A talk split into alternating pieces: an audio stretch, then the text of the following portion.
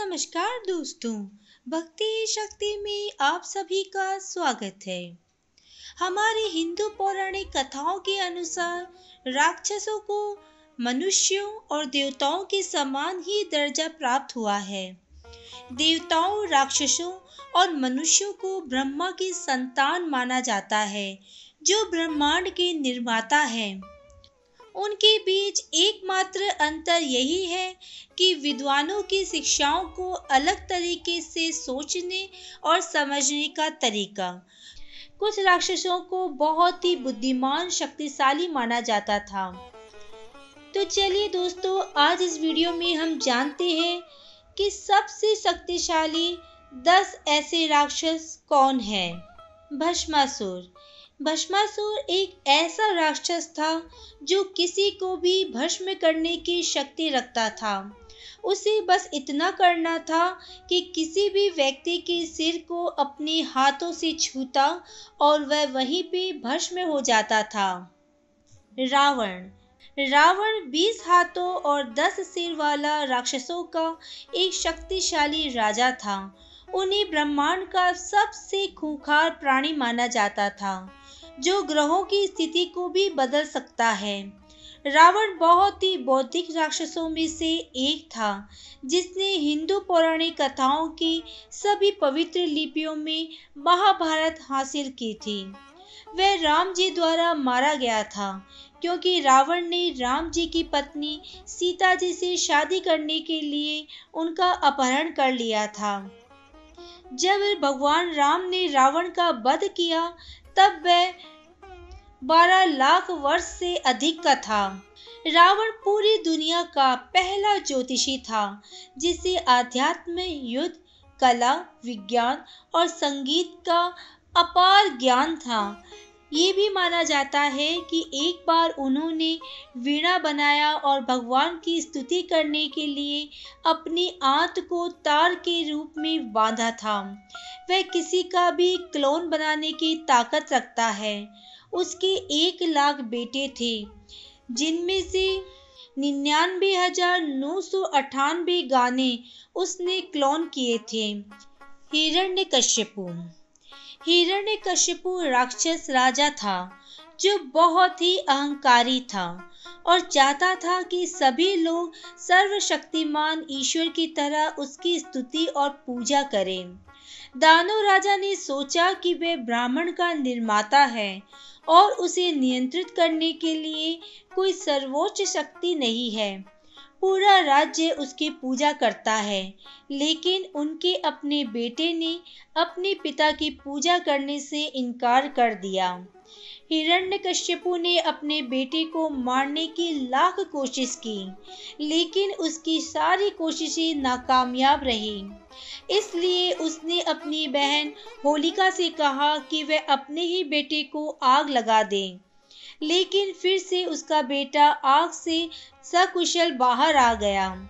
हिरण्यकश्यपु को भगवान नरसिंह ने मार डाला और इस प्रकार दुष्ट पराजित हो गया। अमरता और घृणा के प्रतीक हिरण्यकश्यपु का अंत हो गया और उसका पुत्र मज़बूत आश्वासन और ईश्वर में विश्वास का प्रतीक था। महिषासुर। महिषासुर एक ऐसा राजा था जिसे राक्षस और भैंस दोनों के जिन विरासत में मिले थे, उनके पिता राक्षसों के राजा थे, जो एक भैंस की सुंदरता से आकर्षित हुए और उससे शादी कर ली। उन्हें एक लड़के का आशीर्वाद प्राप्त हुआ था। उन्होंने उसका नाम महिषासुर रखा।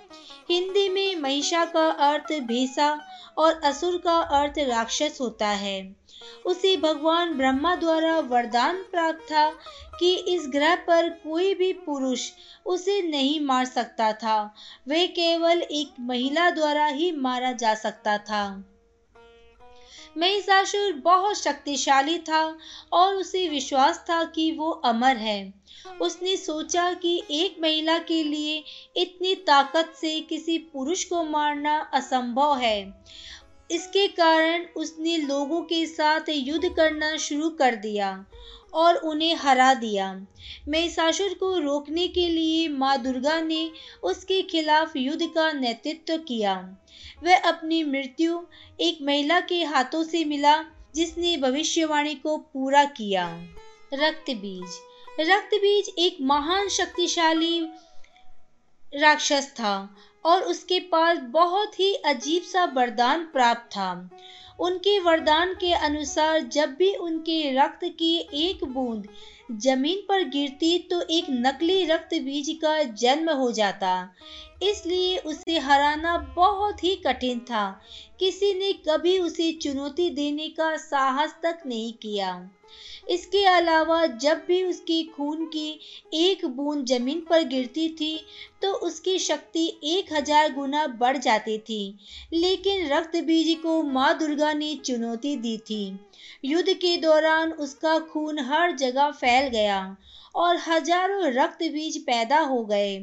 अंत में माँ काली ने राक्षस रक्त बीज को छेद दिया और बहते हुए रक्त को अपनी जीभ से पी लिया।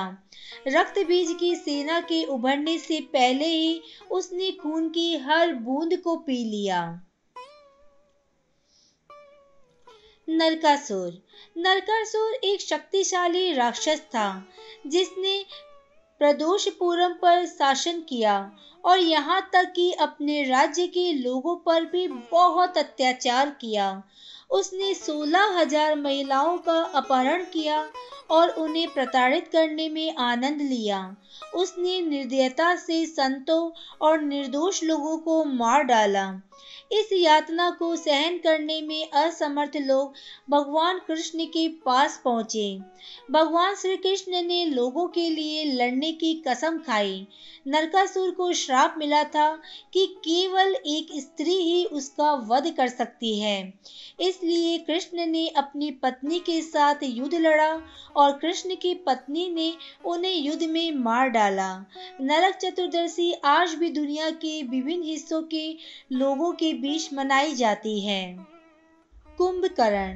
कुंभकर्ण एक सोता हुआ दानव था, जो छह महीने तक लगातार सोता रहता था।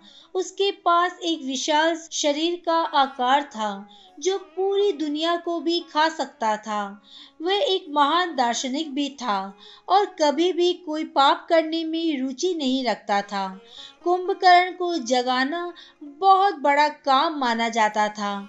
और कोई भी उसके पास जाने की हिम्मत नहीं करता था। उनके भाई रावण, जो एक शक्तिशाली राक्षस थे, राम की पत्नी से शादी करने के लिए उनका अपहरण कर लिया था। उस युद्ध के लिए, जगाने के लिए एक हज़ार हाथी उसके ऊपर से चले और अंत में कुंभकर्ण युद्ध के लिए जाग गया। वह जानता था कि उसका भाई गलत था, लेकिन उसने अपने भाई के लिए लड़ाई लड़ी। उसने रावण को समझाने की भी बहुत कोशिश की कि वो जो कर रहा है बहुत गलत है। उसने युद्ध में सेना को नष्ट कर दिया, लेकिन अंत में राम के हाथों मारा गया। तारकासुर तारकासुर एक दुष्ट राक्षस था, जो एक बहुत शक्तिशाली राक्षस भी था, जिसने अपनी सभी चुनौती देने वालों को हरा दिया, उन्हें अपने नौकरों के रूप में नियुक्त किया, और उन्होंने विधाता की स्तुति की और प्रदान प्राप्त किए। तारकासुर ने सभी राजाओं और निर्दोष लोगों को मार डाला उसके वरदान के अनुसार एक केवल शिव के पुत्र से ही पराजित हो सकता था, और शिव की कोई संतान नहीं थी। आखिरकार शिव ने पार्वती से विवाह किया, और उन्हें एक पुत्र कार्तिकेय का आशीर्वाद प्राप्त हुआ। कार्तिकेय ने तारकासुर से युद्ध किया और उसे मार डाला। उसके दोनों भाइयों को भी मार डाला। कार्तिकेय को मुर्गम के नाम से भी जाना जाता है। दुनिया के कई हिस्सों में उनकी पूजा की जाती है।